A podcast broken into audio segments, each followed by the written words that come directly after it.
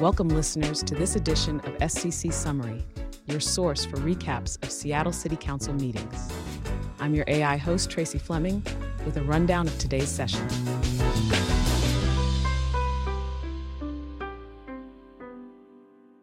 Seattle City Council holds regular meeting, honors Black History Month and Lunar New Year.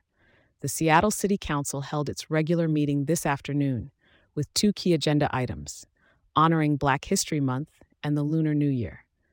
Council President Sara Nelson called the meeting to order at 2:01 p.m., noting that council members Moore and Rivera were excused.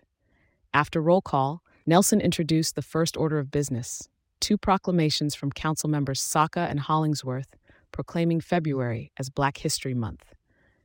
February is Black History Month, a time to honor and celebrate the central role that Black Americans have played in shaping Seattle and our nation, said Saka. He read excerpts from the proclamation highlighting the achievements of local Black leaders like Edwin Pratt, an Urban League director murdered in 1969, Samuel Massey, the first Black judge in Washington state, and Central District icons Ernestine Anderson, Quincy Jones, and Jimi Hendrix. We cannot separate the story of Seattle from the story of its Black residents, added Hollingsworth. Their influence touches every neighborhood and field arts, business, medicine, technology, and more. A number of Black arts and culture leaders were present as guests, including musician Clarence Acox, poet Ebony Arunga, sculptor Brandon Bird, photographer Brian Carter, dancer Myron Curry, playwright Corinda Harris, and historian Dr. Robert Radford. Nelson suspended council rules to allow Saka and Hollingsworth to present the proclamation formally to the guests. We graciously accept this proclamation on behalf of the entire Black community, said Dr. Radford. We look forward to continuing to shape Seattle's future while honoring our past. The second proclamation, introduced by Council members Woo and Morales, proclaimed February 10th as the Lunar New Year for the Year of the Dragon. This marks an important holiday for many Asian and Pacific Islander communities, said Woo. Lunar New Year represents renewal and fresh starts. As we enter the Year of the Dragon, known for strength and nobility, we hope all Seattleites will join us in celebrating our diverse cultures. Morales, Seattle's first Latina council member, added, While I don't personally observe Lunar New Year, I'm proud to support this proclamation. Our diversity is our strength. Nelson again suspended council rules allowing Woo to present the proclamation, followed by remarks from guest speaker Lin Tai from the Chinatown International District Business Improvement Area. Thank you for recognizing the Lunar New Year and the vibrant Asian and Pacific Islander communities who call Seattle home, said Tai.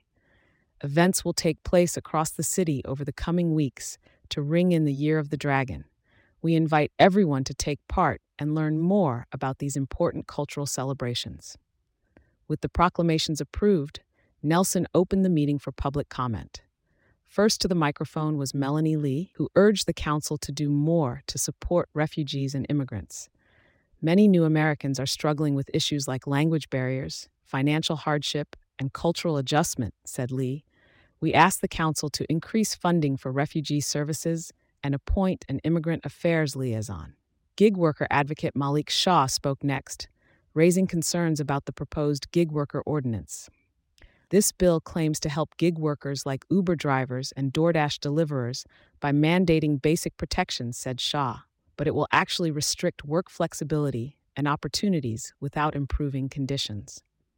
Mira Sung commented last, advocating for more green space in urban neighborhoods. As Seattle grows more dense, access to parks becomes ever more vital for community health, argued Sung. The council should make park funding a priority in the upcoming budget. In closing remarks, Chair Saka thanked the presenters and looked forward to future discussions on transportation topics. The meeting adjourned at 4:30 p.m. That wraps up our recap of today's Seattle City Council meeting. Subscribe for more updates from your city leaders. Leave a rating and review on your listening platform and subscribe to sccsummary.substack.com to receive AI generated summaries of Seattle City Council meetings. This is Tracy Fleming signing off until next time on SCC Summary. Thanks for listening.